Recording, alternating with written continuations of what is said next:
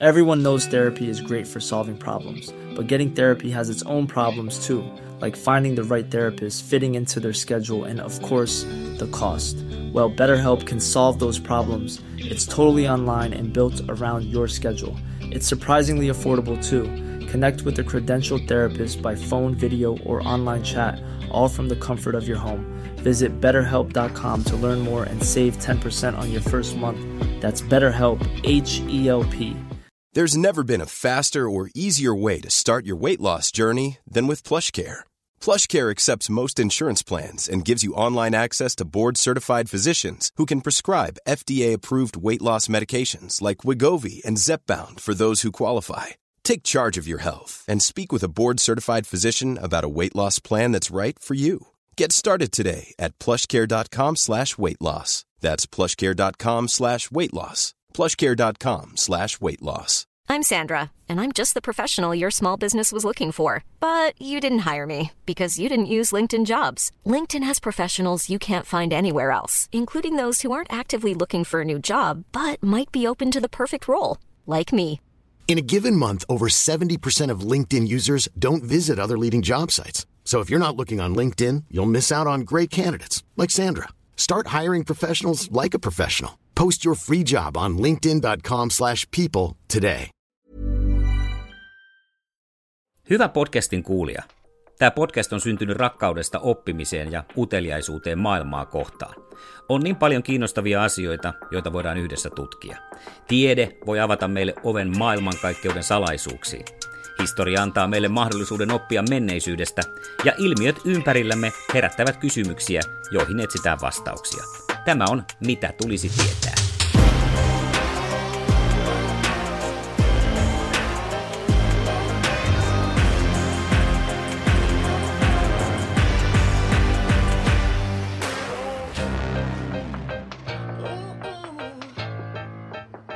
Iia Lappalainen, sinä olet jooga-ohjaaja, jooga-opettaja, jooga-terapeutti, kaikkia tätä, eikö näin? Kyllä. Ää, mä olen löytänyt selvästi avun omiin selkävaivoihini joogasta, mutta joogahan ei ihan pelkästään käsittääkseni se ihan alkuperäinen jooga, niin on vain ja ainoastaan selkävaivoihin suunniteltu. Hypättäisikö heti siihen, että mitkä ne on ne joogan juuret, mistä se juontaa juurensa?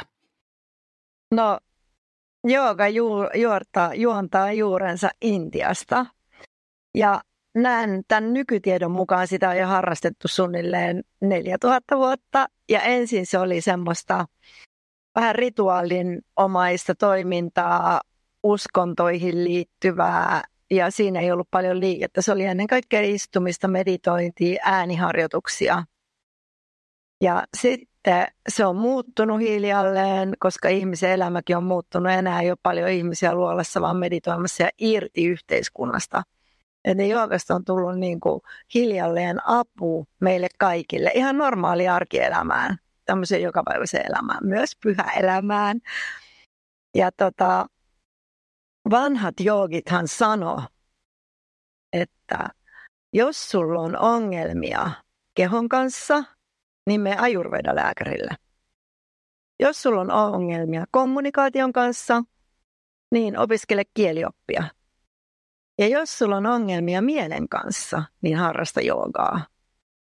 Eli jooga on silleen kokonaisvaltainen, että siinä on mukana keho, mieli, hengitys, niin kuin me ihmisetkin. Kaikki vaikuttaa kaikkeen. Jos meillä on ongelmia, niin kuin sulla oli selkäongelma, niin se varmaan vähän vaikutti sun hengitykseen ja mieleen, vai mitä? Joo, kyllä. Joo, koko toimintakyky. Niin. Mm. Niin just, että ei se pysy vaan siellä selästä. No niin, nyt mulla on tässä kehossa yksi pikku ongelma, mutta muuten kaikki ihan, että niin kuin, niin. Eli se on kokonaisvaltaista. Tartun tässä, koska ennen kuin t- mulla oli nyt varsinaisesti mitään välilevyn pullistumaa selässä, vaan oli sitten jotain jonkinlaisia pieniä selkävaivoja. Monestihan se niin kuin alkaa tämmöiset ongelmat niin oireilla ensin vähän siellä, täällä ja silloin tällöin. Ja tota, silloin ei ollut mitään niin kuin akuuttia selkäpulaa. Olin Intiassa käymässä, olen kerran siellä käynyt ja siellä sitten kuului tällä, että käydäänpä nyt tämmöisellä ajurveda-tohtorilla. Joo. Ihan niin kuin kulttuurillisena kokemuksena ja sitten, että mitä hän se sanoo. Ja eihän siinä siis, kun hän katsoo, sehän on se perinteinen, että hän katsoo kielen Joo. ja sitten tota, katselee muuten sitä ö, hapitusta ja koskettelee johonkin paikkoihin. Ja sitten hän sanoi mulle, että sulla on kyllä selän kanssa ongelmia, tulee olemaan vielä enemmänkin. niin kuin se oli jotenkin myst, mystinen, on ihan hyvä sana tässä, kun ne. ollaan totuttu länsimaiseen lääketieteeseen, mutta jotenkin se, että että mit, mistä se nyt sitten ton tiesi. Ja sitten se tuli vielä myöhemmin, kun tämän selän kanssa tuli enemmän ongelmia, että kylläpä se tohtori siellä sitten loppujen lopuksi oli oikeassa. Että se on aika maaginen kokemus, jos osuu kohdalleen tällainen, että tämmöinen vanha perinteinen tapa, jota nyt sitten me täällä ihan niin kuin välttämättä tiedepiireissä hyväksytään, niin voikin osua oikeissa. Ja, ja miksei osuus, jos on tuhansien vuosien perinteitä Niinpä, että se on niin kuin ajurveda ja no siinähän on tosi paljon opiskelua, mutta ennen kaikkea jooga, niin sehän perustuu kokemukseen. Ja nythän on paljon kaikkea tutkimuksia, niin kuin lantion pohjan toimintahäiriöt käyttää ihan niin kuin joogan menetelmiä just selkähoidossa. Muualla käytetään ihan sitä, mitä joogit on käyttänyt iät ja ajat sitten.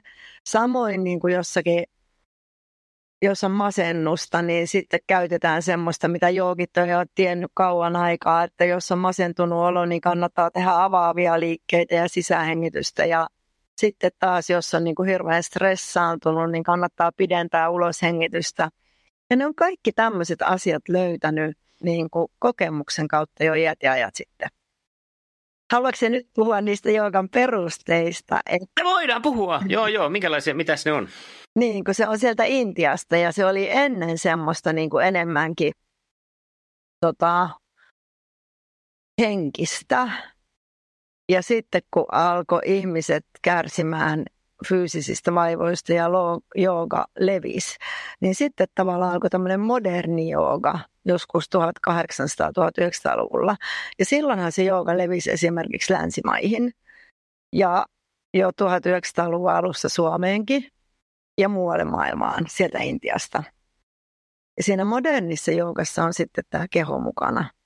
Mutta se joogan, joogan yksi semmoinen joogafilosofian perusteos, jota mekin joogaopistolla tosi paljon opiskellaan ja muissakin joogaopettajakoulutuksissa, niin on tämmöinen kuin Patanjali joogasutrat. Ja jotkut sanoo, että ne sutrat on vain niin kuin erakoille, että jos haluaa semmoiseen niin kuin miettii vaan itteensä ja menee kohti valaistumista, niin kannattaa opiskella sutria.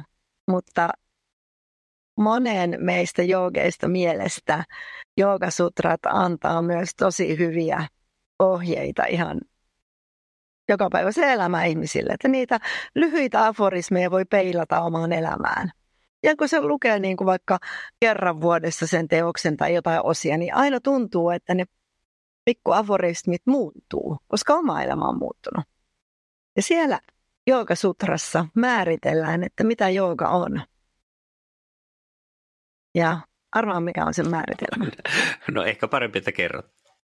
No, se määritelmä on, että jooga on mielen rauhan tila.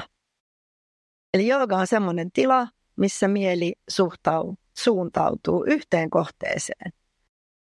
Mutta se kohde ei ole mikä, että jos rakennetaan atomipommia, ollaan ihan siihen niin kuin keskittyneitä, niin se ei ole joogaa. Vaan aina se mielen kohde on joku semmoinen joogan kielellä satvinen. Eli selkeyttä, hyvää oloa, elämänvoimaa antava kohde, joka tuo niin kuin positiivista muutosta itselle ja lähiympäristölle. Eli se on joogan tavoite. Eli jooga on mielenrauhan tila, tila, jossa mieli keskittyy. Eli sille, että joka on niin kuin tavoite, että me vähennetään kärsimystä elämässä. Ei sanota, että lopetetaan kärsimys, koska se olisi vähän utopiaa. Mm. Mutta vähennetään kärsimystä. Puhuit, että nyt positi- onko se sitten sillä tavalla, mennään sinne tänne nyt sitten ajatuksen joogaan tavallaan, että onko se sitten juuri näin, että pyritään jonkinlaisilla harjoituksilla kaivamaan niitä, ajattelemaan niitä positiivisia asioita ja näin ollen saamaan se viretaso sitten sinne niin kuin positiivisen puolelle? No tavallaan, mutta se on ennen kaikkea, että tiedostetaan, että mitkä ne meidän tunteet on. Että negatiiviset tunteet, ihan kuuluu elämään, mutta että me ei yritä paeta niitä – vaan me ollaan tietoisia, että no niin, nyt stressaa tai masentaa tai jotain. No niin, tämä on lähtötilanne. Ja joogassa on aina tämmöinen mindfulness, eli hyväksyvä tietoinen läsnäolo. Että me tiedostetaan, että nyt on tosi masentunut olo ja enkä jaksa mitään. Ja sitten seuraava vaihe, se oli se mindfulness-osio.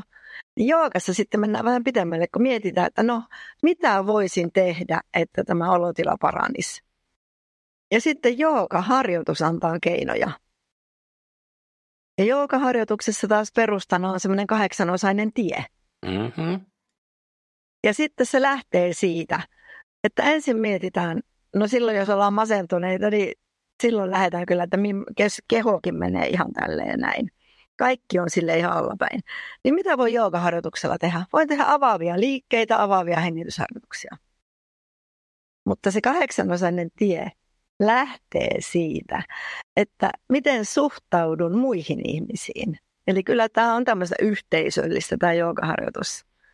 Että mikä on suhde muihin ihmisiin. Ja siinä tärkein pointti on se, että olen väkivallaton ajatuksissa, sanoissa ja teoissa. Eli väkivallattomuus on se joogan yksi semmoinen tärkeä osa. Ja sitten se, että pyrin olemaan totuudellinen. Eli väkivallattomuus ja totuudellisuus. Ja sitten, että en niin omista mitään liikaa ja en käytä toisen ajatuksia ja sanoja ja tekoja ominani, vaan niin kuin aina siteeraan, että mistä olen tämän oppinut. Niin se suhde muihin ihmisiin on se ykkönen. Ja sitten on suhde omaan itteen. Että yritän löytää semmoisia tyytyväisyyden asioitakin elämästä. Mihin voin olla tyytyväinen? Ihan vaikka siihen, että no niin, saan olla täällä elossa. Ja sitten siinä on myös tosi tärkeä semmoinen, joka käännetään joskus sanaksi itsekuri. Eli semmoinen motivoituminen ottamaan haasteita vastaan. Ja siinähän se onkin tärkeää tasapainotella, ettei ota liikaa eikä liian vähän. Että sekin on sitä tietoista, että mitä, mikä itse kellekin on sopiva haaste, minkä voi ottaa vastaan. Ja miten siihen motivoituu, että voi olla vähän vaikeatakin, mutta ei se haittaa, kun se tulee muuttumaan. Että vaikeat tilanteet, tunteet tulee ja menee ja ne muuttuu. Toi on, niin se on Mm. Niin, niin, niin kuin toi on, tuota, mulla hieman aina tässä tämmöisessä asiassa aivot nyrjähtää, koska ymmärrän sen, että ää, mennään niin kuin syvälle itseen ja sitten tiedostetaan se oma olemus ja jopa er, er, mm-hmm. pystytään niin kuin erkaannu, erkaantumaan tavallaan tai erottaa tunteet, että tiedostaa ne tunteet, mm-hmm. mitä ne on. Joo, jo. Niin, niin sitten kuitenkin tavallaan jotenkin se olisi helpompi kuvata sillä, että pitää pystyä katsomaan itseään ulkopuolelta. No sitähän se jo, tavallaan on. Jo, mutta sitten ollaankin kuitenkin siellä sisällä. Niin se on, niin, ymmärrätkö dilemma? Tuo oli loistava tuo sun, että pitää pystyä katsoa itseänsä ulkopuolelta, niin se on tavallaan sitä. Mutta joogassa ajatellaan, että pitää pystyä katsomaan itseänsä niin kuin sisäpuolelta. Että sisällä meillä on semmoinen tila, joka ei muutu. Meidän sydämessä on semmoinen rauhan ja onnellisuuden tila. Ja kun me saadaan yhteys sinne, niin me löydetään sieltä aina rauha, ihan sama mitä ulkomaailmassa tapahtuu. Mutta sehän ei tule näin, vaan se tulee hiljalleen. Että me aletaan tunteen, että en ole stressi, en ole masennus, en ole selkäkipu. Minun ja selkäkivun välissä on tilaa. Eli voin tarkkailla. Se tarkkailija on se sisällä oleva niin kuin, tietoisuus, syvä tietoisuus. Ja jos sinne on yhteys, niin sitten kun on selkäkipeä, niin miettii, että no niin nyt mulla on selkäkipeä, teen parhaani, että tämä tilanne muuttus. Ja lohduttaa itse, että tämä tulee muuttumaan. Tämä on tunne, tämä on mielentila, tämä on kehon tila ja tämä koko ajan muuttuu. Tämä on osa sitä ulkopuolista muuttuvaa maailmaa. Eli se on... Py- Ymmärsikö y- y- y- Ymmärrän, ymmärrän. Ja mä niin tuossa itselleni aina maalailen, että mitä mulle tulee mieleen, niin se on tavallaan se semmoinen ikuinen ja pysähtynyt tila, mikä on olemassa, mm. mutta sitten se on samalla myös siinä tilassa sellainen monen asian kenties käynnistävä voima. Tarkoitan sillä, että jos, jos esimerkiksi nyt alan toimia tällä tavalla tiettyyn päämäärään pääsemiseksi, niin se on myöskin se on pysähtynyt se itse, itse jooga, mutta sitten se toimii sysäyksenä ö, suunnata oikeaan suuntaan ehkä omaa energiaa ja, ja tota, toimia omaksi parhaaksi. No juuri se, että löytää sen, että mihin motivoi, että pysähtyy ja kuuntelee, että mitä tarvin. Ja sitten löytää sen motivaation siihen. Mm. Mutta sitten kuitenkin se on myös sitä, se ei ole vaan sitä itsekuria ja motivaation löytämistä, vaan se on myös semmoista peilausta, että no niin, nyt tein tätä joogaharjoit, kävin joogassa, mm. niin sitten itse niin kuin kokeilee, että no niin, auttoko tämä mua? Ja sitten kun vastaus että kyllä, no niin jatkan tätä. Eikö vaan? Kyllä. Voin aina vaan paremmin jatkan, että tämä auttaa mua. Sitten jos olisit mennytkin jollekin joogat, toiselle joogatunnille tai jonnekin mm. kuntosaliin tai jonnekin, mikä on myös loistavaa käydä kuntosalilla. se olisi mennyt johonkin toiseen juttuun. Ja se ei olisikaan auttanut. Niin sitten se olisi niinku tajunnut, että no niin, tästä ei ole apua, tämmiä jätän ja etsin sitä, mikä tuo niinku auttaa mua. Että se on sitä peilausta. Ja joogassa sanotaan, niinku, että sitten kun on pitempään harrastanut joogaa, niin kannattaa lukea niitä joogafilosofisia tekstejä ja vähän peilata, että mitä tämä, että kun suhtaudun väkivallattomasti muihin ihmisiin, niin mitä se mulle merkitsee? Mitä se merkitsi mulle joskus aikaisemmin ja mitä se merkitsee nyt? Ja onko siinä muutosta? Onko niin kuin kehittynyt? Onko mennyt lähemmäksi sitä semmoista tietoisuuden tilaa? Vai vieläkö tämä mieli ja kaikki nämä tunteet vaan vie mua mukanaan? Ja mon, mon, tuosta tulee tuosta asiasta mieleen, että kun olen väkivallaton muita kohtaan, että se on yksi niitä perusasioista, niin tietyllä tavallahan sitä on helposti aika väkivaltainen myös itseään kohtaan, ainakin henkisesti. No, todellakin. Hirveät niin kuin, haasteet ja pitää aina olla paras ja tehdä kaikki täydellisesti. Mutta sitten joogassa just sanotaan sitä, että pitää olla myötätuntoa myös itteen kohta. Itse myötätunto, josta nyt puhutaan psykologiassa ihan hirveästi, eikö vaan? Mm. Niin se kuuluu ihan joogaan. Se on ihan siellä joogasutrassa. On semmoinen, että suhtaudutaan ystävällisesti niin kuin muita ihmisiä kohtaan ja autetaan niitä, joilla on hätä.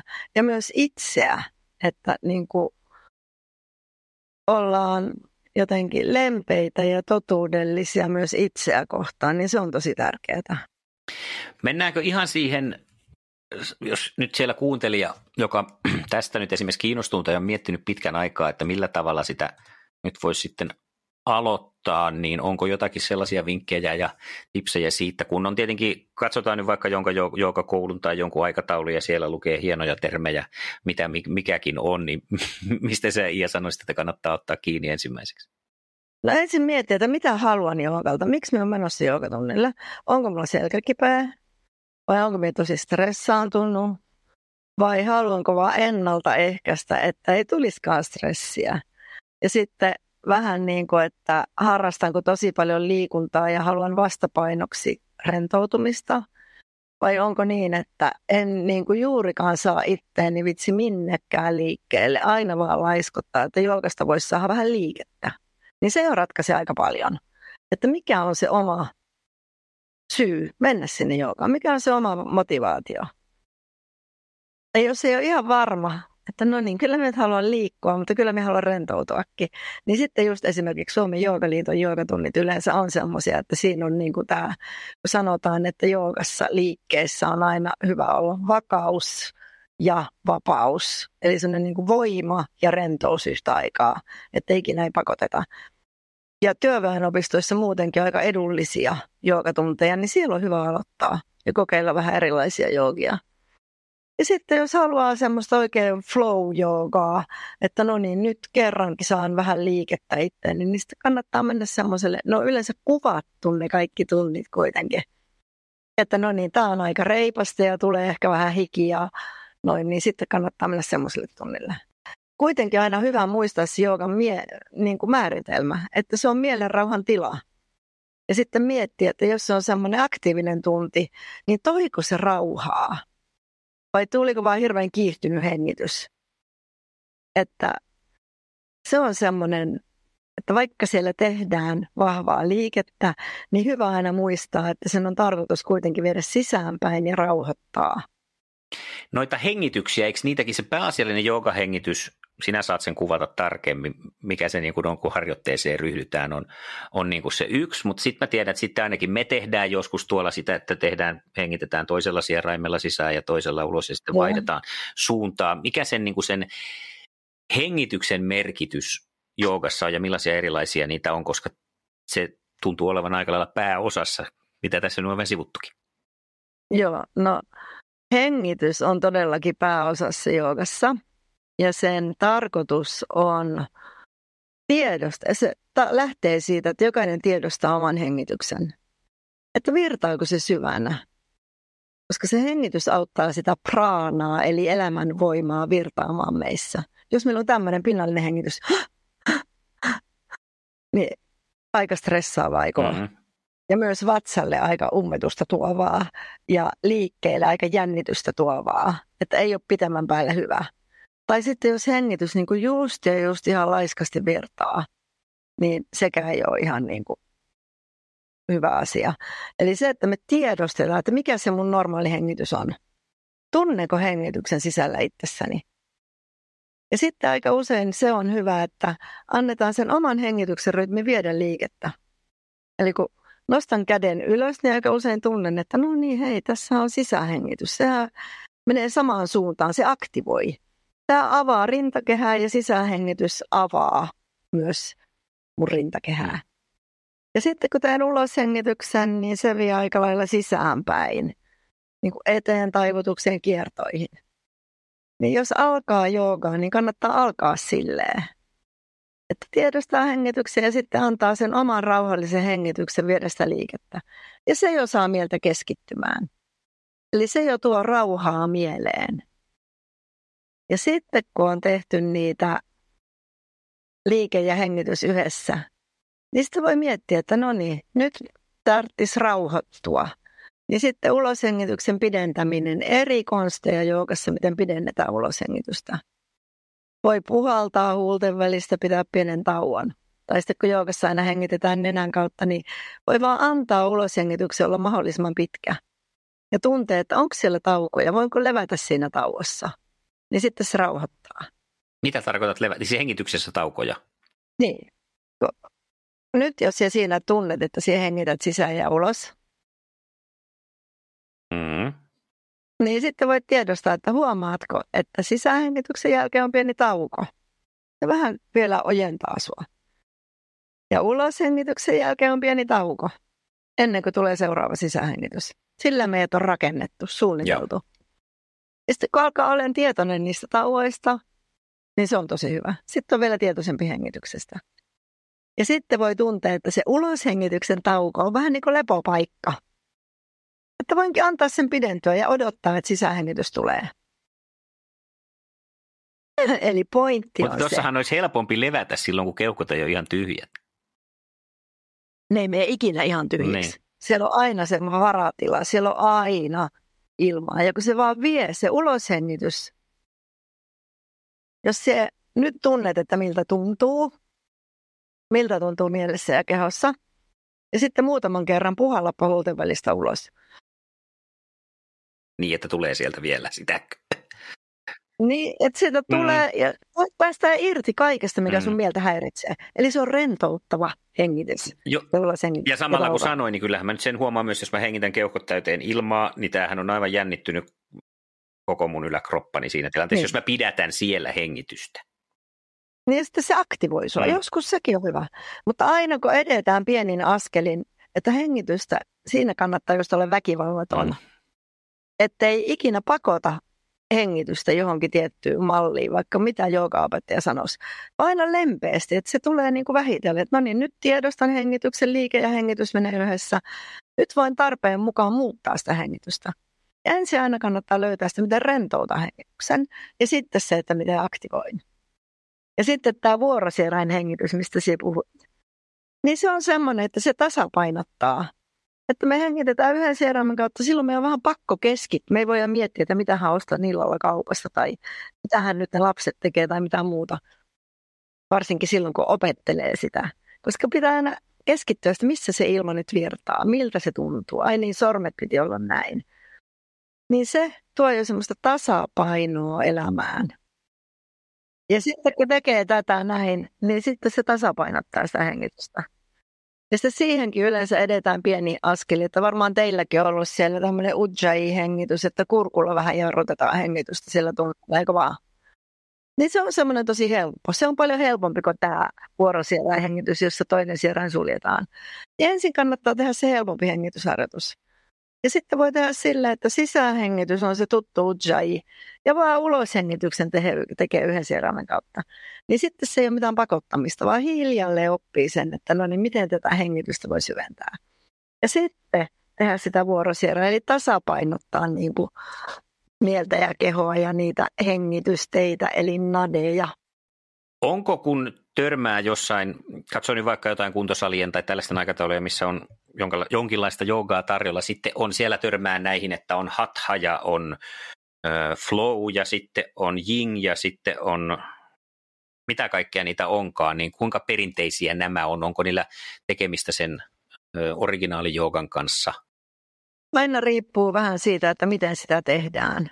Eli tosi vaikea sanoa, että originaali jooga, yin jooga on varmaankin, siinä on vähän jotain kiinalaisia vaikutteita, sitä minä tunne. Mutta flow jooga voi olla tosi hyvin, että on niin kuin ihan tämä sutra siellä pohjana. Ja sitten vaan tehdään just niin kuin aika vaativia liikkeitä. Vaikka niin kuin esimerkiksi Astanga joogassa, se on ihan joogasutraan perustuva.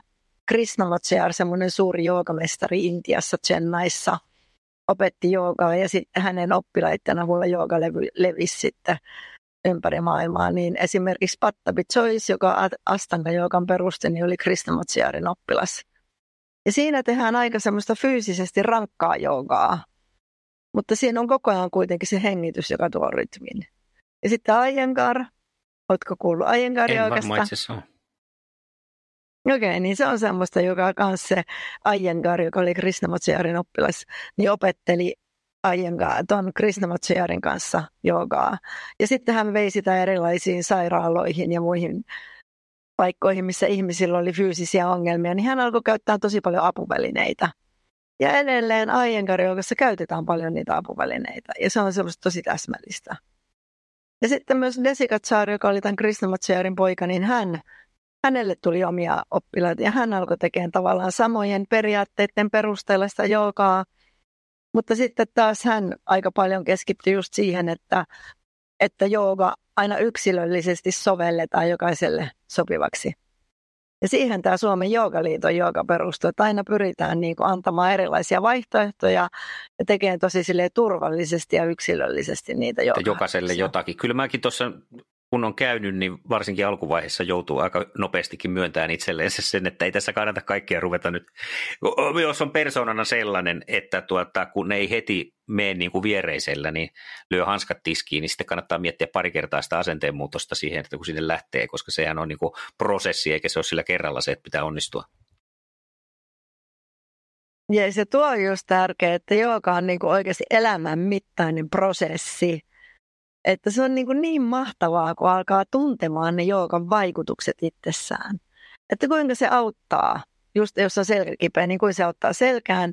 Ja samalla, en tiedä, onko se huomannut, että se jotenkin rauhoittaa sun mieltä tai auttaa sua keskittyä. No kyllä se tai... auttaa. Mä joudun sellaisen asian kanssa painimaan aika usein, kun se on tuolla keskustassa ja sitten mä lähden sieltä joogasta, niin Mulla menee aivan hermot, jos joku sitten hetken päästä jollain puhelulla esimerkiksi tai liikenteessä joku törttöilee, niin se kontrasti on niin kuin iso sitten kun on saa jotenkin sillä aika rauhallisessa mielentilassa ja sitten tapahtuu jotain, joka tulee siihen, niin mulla menee niin kuin se loppupäivä niin kuin helposti siihen, että kun oli niin hyvä jotenkin tämä olotila ja nyt pitää tulla tämä todellisuuden, että todellisen elämän pitää tulla tähän nyt rikkomaan tätä mun päivää.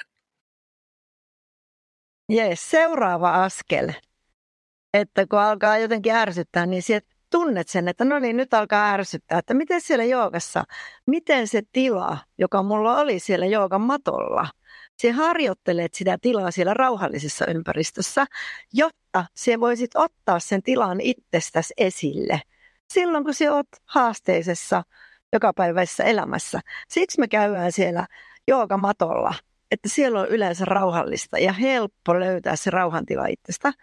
Sitten kun me ollaan siellä auton ratissa ja alkaa ärsyttää, niin siellä vähän niin kuin pysähyt mielessä, että hei, nyt mm. nousee tämmöinen ärsytys. Ai niin, joogassahan voi puhaltaa, miettiä, että ehkä silloin lapsi tuolla autossa, joka on kipeä ja se vie sitä sairaalaan tai jonnekin, tai ehkä sillä on joku muu hätä sillä ihmisellä. Mutta minä voin olla tässä aivan rauhassa. Tuo on ulkopuolinen asia. Nyt mulle tuli tämmöinen tunne. Se on vain yksi tunne. Se tuli ja minä päästän sitä irti. Uhallan tämän ärsytyksen ja kiireen tunteen pois ja jatkan sitä rauhantilaa, jonka joukassa sain. Ja mitä enemmän sinä teet noin, niin sen enemmän sun tämmöinen oravan pyörä mielessä alkaa muuttua. Ja tuotkin siihen uutta tapaa reagoida siihen sun kaavaan. Sun mieli ei menekään enää sen mukaan, mitä se aina ennen mennyt. Aina pitää töötä tai aina pitää raivostua. Vaan että hmm, löytäisinköhän nyt mielelleni jonkun toisen tavan reagoida tähän asiaan. Ai niin, jospa muistaisinkin sen joogan rentoutuksen. Nyt päästänkin hartiat rennoksi, kasvot rennoksi. Hmm, tilannehan muuttuikin aivan toiseksi. Toi on, kun mieli on siinä mielessä hieman kierrolaite, koska tota, jos sä käyt toistamassa, otetaan nyt vaikka esimerkiksi käyt judo, judossa kaatuilemassa kaksi vuotta, niin seuraavan kerran, jos sä kahden vuoden jälkeen liukastut, niin sä refleksillä todennäköisesti käytät niitä oppimiasi asioita hyväksi. Mm-hmm. Mutta nämä asiat ei mene ihan sillä että se sieltä automaattisesti siellä, sieltä joogamatolta opitut jutut niin tulisi sitten käyttöön kertaheitolla, vaan se täytyy siellä vielä jatkaa. No jos se, jos se kaksi vuotta käyt siellä ihan säännöllisesti joka ikinen viikko ja sitten harjoittelet sitä vähän, kymmenen minuuttia päivässä, niin siellä voit kahden vuoden päästä katsoa sun päiväkeräyksiä, kerrot taas tööttäsi ärsyynnyin. No ihan varma, että jos sä kiinnität tuohon huomiota, samalla lailla kuin se judon kaatuminen, niin se sun mieli muuttuu. Silloin se on kiinni sitä sun motivaatiota, haluatko muuttaa sitä reaktiotapaa. Niin kuin, mm. on se vähän eri, että tässä niin, pitää niin, olla ja se sitten vielä jatkaa tavallaan, että se ei sinne selkäytimeen mene niin helposti. Tai onko se nyt helposti sitten tässä toisessakaan tapauksessa, mutta että kroppa kiinnittyy jotenkin, siis me keho, keho ja hermosto kiinnittyy muualla asioihin jotenkin helpommin, kun siihen mieleen joutuu tekemään vielä enemmän töitä. No niin joutuu. Joo, joo. Kehohan on niin jotenkin konkreettinen ja yksinkertainen. Sen kanssa on paljon. Siksi joogassakin lähdetään, vaikka se tavoite on mielenrauhan tila, niin lähdetään siitä kehosta. Ja sitten otetaan se hengitys mukaan, joka auttaa keskittymään. Ja sitten vasta niin kuin mennään siihen, että pyritään, että aistit ei vie meitä että me ei raivostuta ja lähetä sinne. Tai että jos on vaikka jotain riippuvuutta, niin meidän se himo, halu sitä jotain ulkoista kohtaan, että se ei viekään meitä, vaan että se meidän mieli olisi meidän palvelija. Että me itse voin, voin vaikuttaa mieleeni. Se on semmoinen yksi, mitä joukassa voi oppia.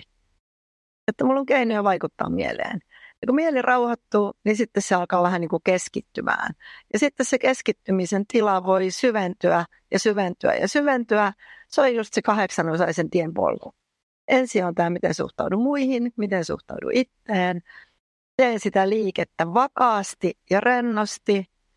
Tiedostan hengityksen ja sitten en lähde aistien mukana. En niin kuin aina ole heti ihan raivona. Se on aika haastava askel. Ja sitten, niin, sitten anna mielen keskittyä ja se keskittymisen tila syvenee. Ja jos se menee meditaatioon, niin me ollaan valmisteltu kehoa ja hengitystä ja mieltä. Ja sitten me tavallaan otetaan vastaan se meditaation tila. Ja sitten se taas voi syventyä Ää, vaikka mistä kuinka. erottaa meditaation tilan, koska se tiedostaa, että nyt siihen on päästy? No siitä, että on ihan rauhassa. Siitä, että on vaan semmoinen jotenkin sanonkuvaamaton sisäisen onnellisuuden tila, että on vaan yhtä tämän kaiken. Että me kaikki jaetaan tämä sama valo tässä elämässä. Me kaikki ollaan osa samaa yhteyttä. Me ollaan pienen pieniä pisaran poikasia täällä maailmankaikkeudessa – ja yhdessä meistä tulee se valtava meri, yhdessä me tehdään jotain. Ja meissä kaikissa meidän sisällä on se sama rauha. Ja joskus meditaatiossa saa kosketuksen siihen tilaan hetkellisesti. Sehän motivoi, että vitsi, tunsin semmoisen syvän rauhan tilaan.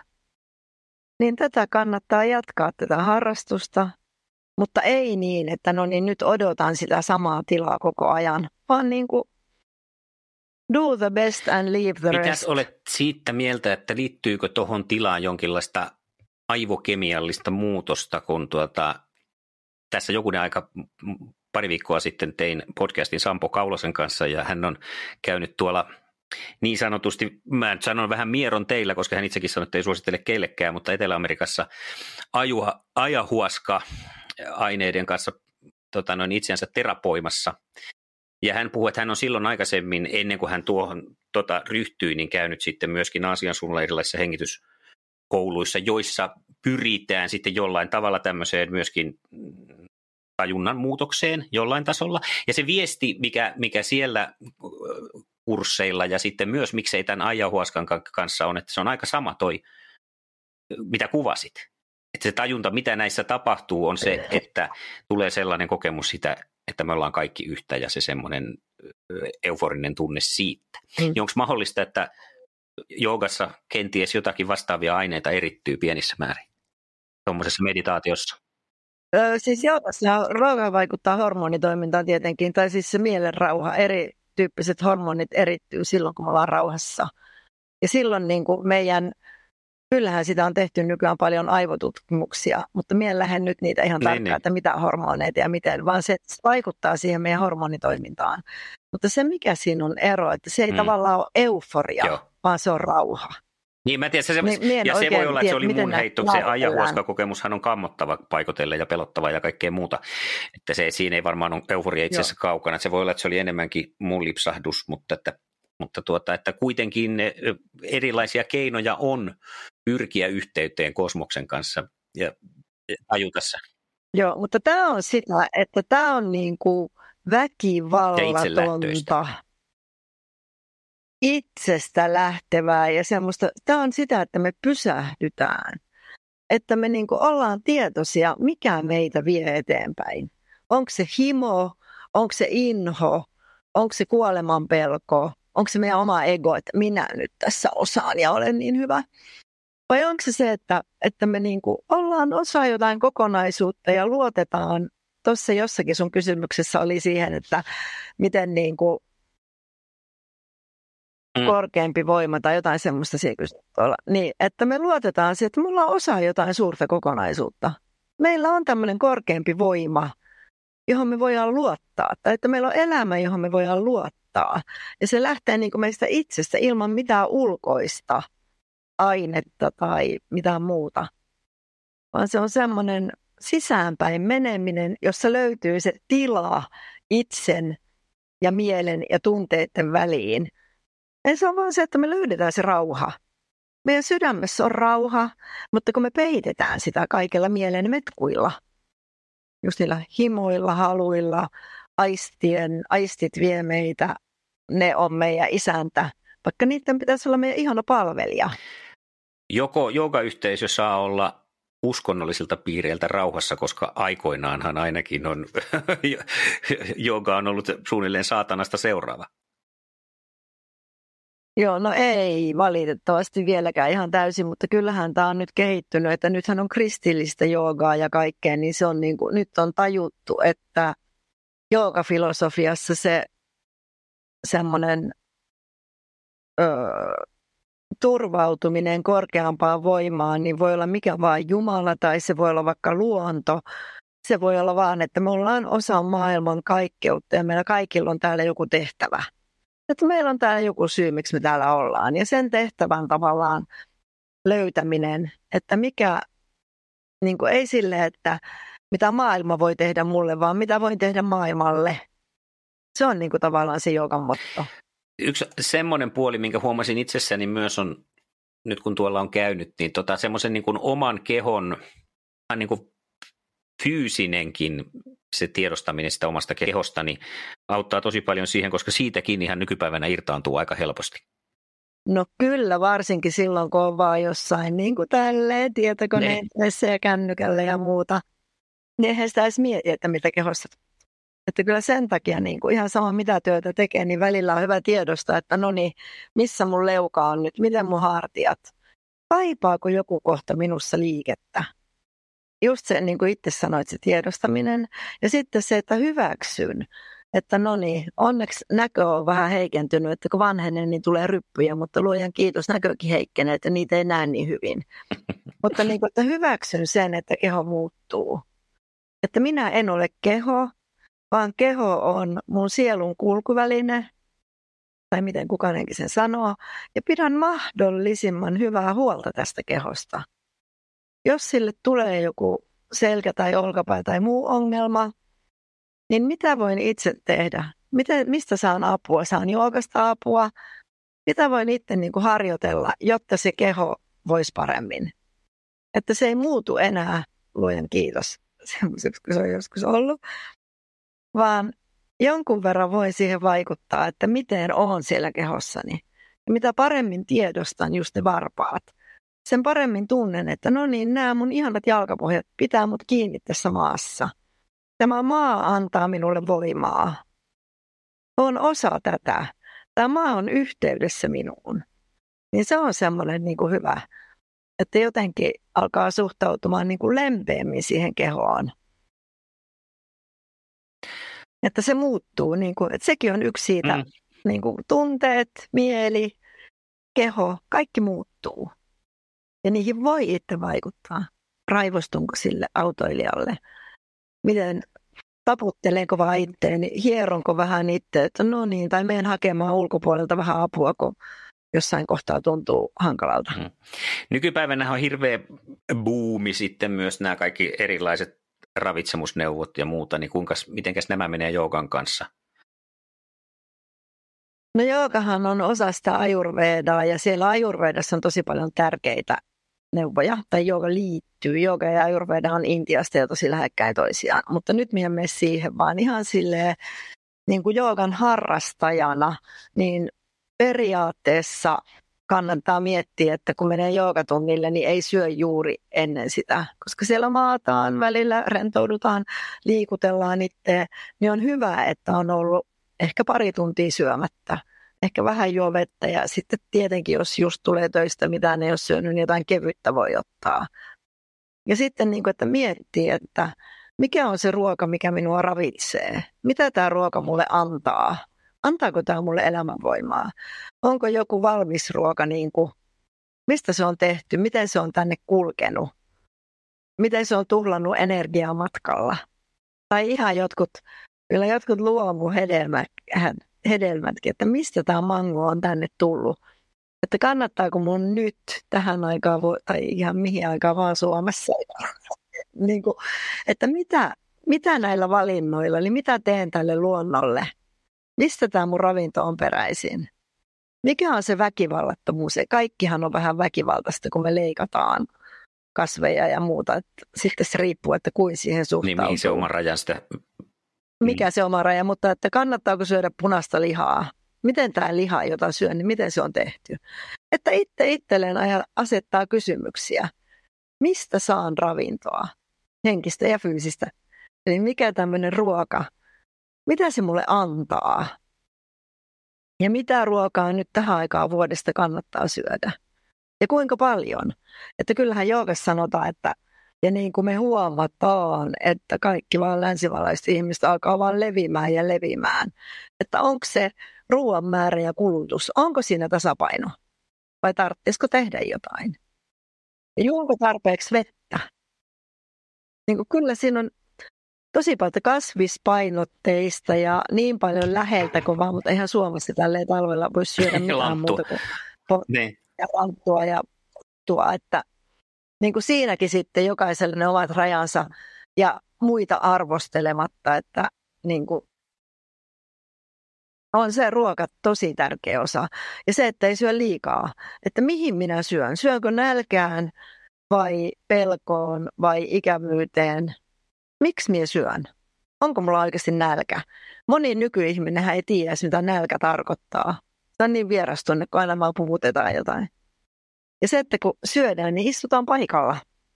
Katsotaan sitä ruokaa. Oi, tuo on ihan näköistä. Maistella, miltä tämä ruoka maistuu. Ja sitten välillä voi nostaa ylös, että no niin, olenko jo saanut tarpeeksi ravintoa? Menikö mun nälkä ohi?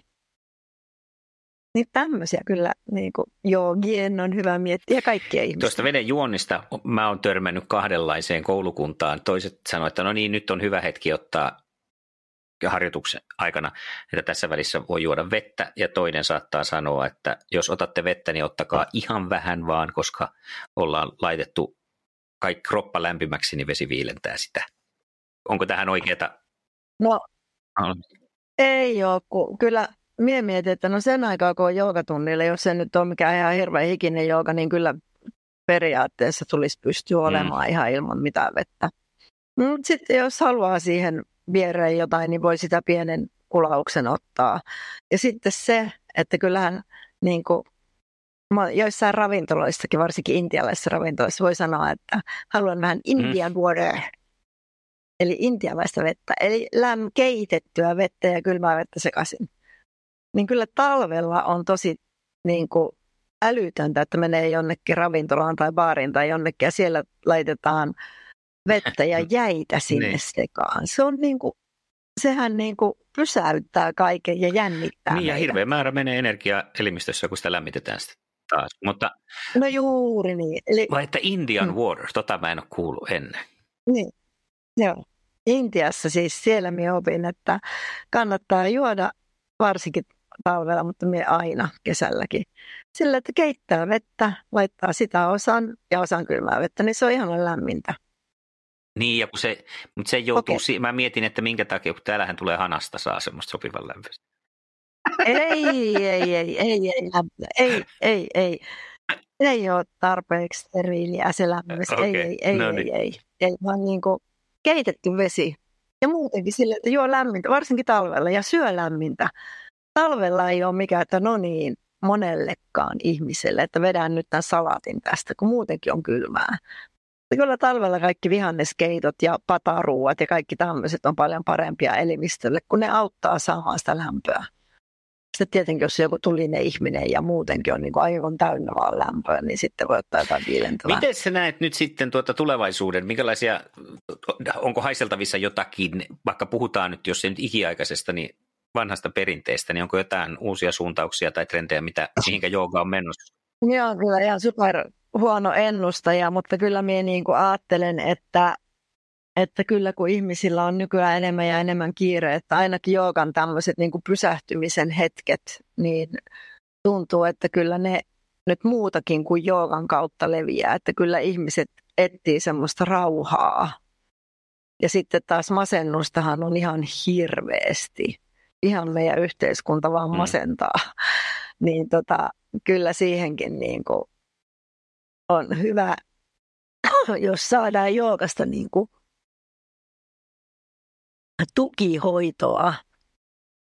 Eli ymmärretään, että jooga on niin kuin täydentävä hoitomuoto ja ennaltaehkäisevä. Että kyllä semmoinen joogaterapeuttinen näkemys toivottavasti myös Suomessa leviää.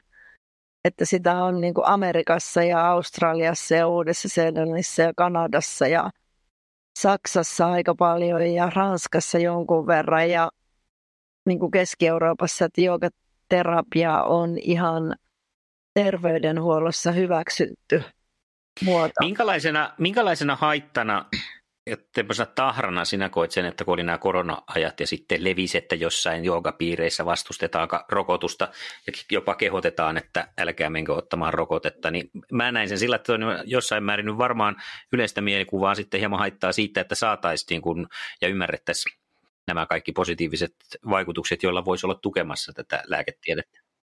Niin, musta se on kuitenkin niin, en mietiä, minä itse koen, että se on pieni osa ja jotkut ihmiset ajattelee niin, mutta minä toivon, että – minä en ole itse ajatellut, että se jotenkin lyö koko joogan päälle leiman. Että olihan niitä mm. muitakin kuin joogeja. Paljon muitakin ihmisiä, jotka oli ihan samaa mieltä. Että minä en tiedä, mistä se leima on tullut, että se olisi jotenkin erityisesti jooga, niin se on mun mielestä vähän Joo. outoa, koska monet muut ihmiset ajatteli niin. Ja sitten minä kuitenkin uskon aina, että me ollaan niin kuin osa tätä meidän maata ja tämän terveydenhuoltoa ja meidän tulee niin kuin kunnioittaa sitä. Ja sitten itse tehdä omia valintoja sen mukaan, mikä niin kuin tuntuu itselle sopivalta, mutta ihan järkyttävää lähtee. Muutenkin nuo, kyllähän tuo sulla on niin kuin aikamoinen paikka, kun sä tänne median kanssa tekemisissä, että, että mitä tietoa levitään, että sehän on niin kuin yksi semmoinen haaste, että kun tulee kaikenlaista tietoa, niin että miten ihmiset opettaa lukemaan, laskemaan ja liikkumaan, niin kuin mm. Niinistö sanoi. Että miten ihmiset opetellaan niin olemaan tietoisia ja tarkkailemaan, että mistä mikäkin uutinen on peräisin. Niin ja mikä siellä on se agenda, tai ei välttämättä agenda taustalla, mutta se, että, että niin kuin, mistä se senkin uutisen kirjoittajan kenties asenne kumpuaa.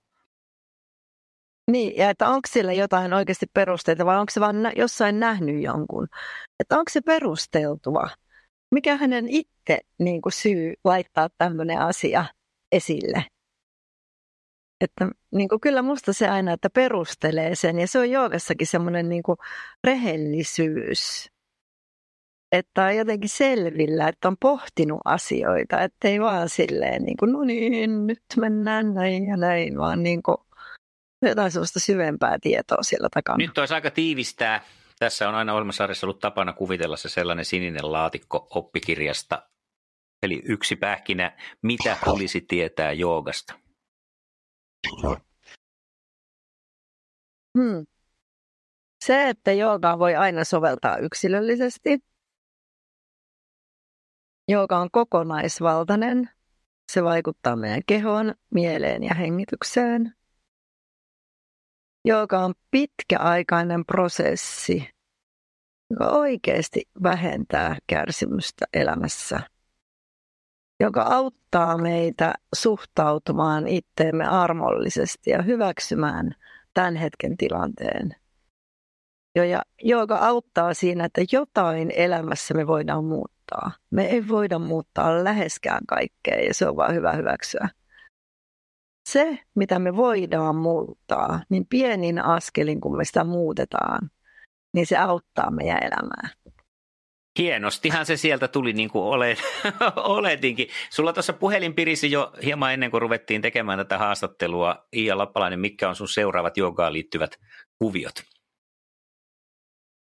No seuraavaksi mulla on asiakas tuolla, joka tulee joogaterapia tunnille, yksilötunnille.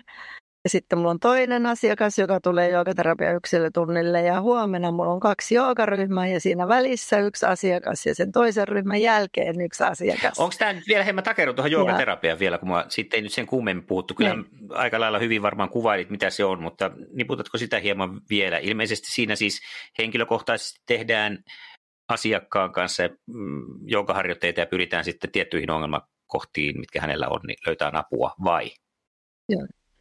Kyllä, juuri noin. Yes, Hyvin minäkin osaan. Eli joogaterapia on yks, yksilöllistä ja ihminen, joka itse on motivoitunut tulemaan apua, apua hakemaan joogasta, voi sen tehdä. Hänellä voi olla tuki- ja liikuntailin ongelmia tai hengitysteiden ongelmia, tai sitten hänellä voi olla masennusta tai stressiä tai esimerkiksi Parkinson. Mulla on ollut monta ihmistä, joilla on ollut Parkinson. Ja Parkinsonhan ei mitenkään parane joogaterapialla todellakaan. Mutta ihminen oppii hyväksyä sen tautinsa, löytämään tapoja, miten tulla sen kanssa toimeen. Tai sitten selkäkipu, joillakin se paranee, mikä on ihan mahtavaa. Ja toiset vaan löytyy, löytää tapoja, että miten selkäkivun kanssa voin elää, mitä voi tehdä vähän paremmin. Ja masennus, niin mulla oli yksi, ei kun sillä oli paniikkihäiriö, semmoinen nuori mies, sanoi mulle sitten, kun hän oli käynyt vuoden aikana ensin tiiviimmin pari kuukautta ja sitten harvemmin joogaterapiassa, niin hän sanoi mulle sen terapian lopussa, että, että joo, että nyt minä tajuan, että minussa on se paniikkihäiriö, mutta nyt minä tiedän, miten elää sen kanssa ja mitä tehdä, että se ei ota valtaa minusta. Se oli minusta niin mahtavaa, että se, se nuori mies oli tajunnut, että hän voi oppia tiedostaan, että mitkä tilanteet aiheuttaa sitä paniikkihäiriötä. Sitten hän voi siinä vaiheessa, että no niin, nyt hengitän syvään, nyt vähän teen kiertoja ja saa sille apua. Hienon kuuloisia tarinoita ja näitä on varmaan sulta tulossa lisääkin. Kiitos Iia oikein paljon, että olet ollut mukana ja toivotan tietoisempaa ja väkivallattomampaa tulevaisuutta.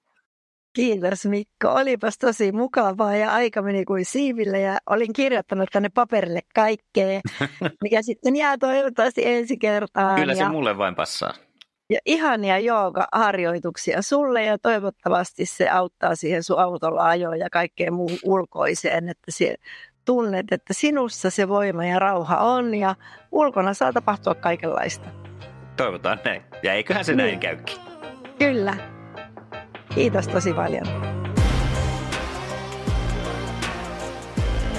Seuraa ja osallistu Facebookissa, mitä tulisi tietää podcast ja Instassa nimellä MTT Podi.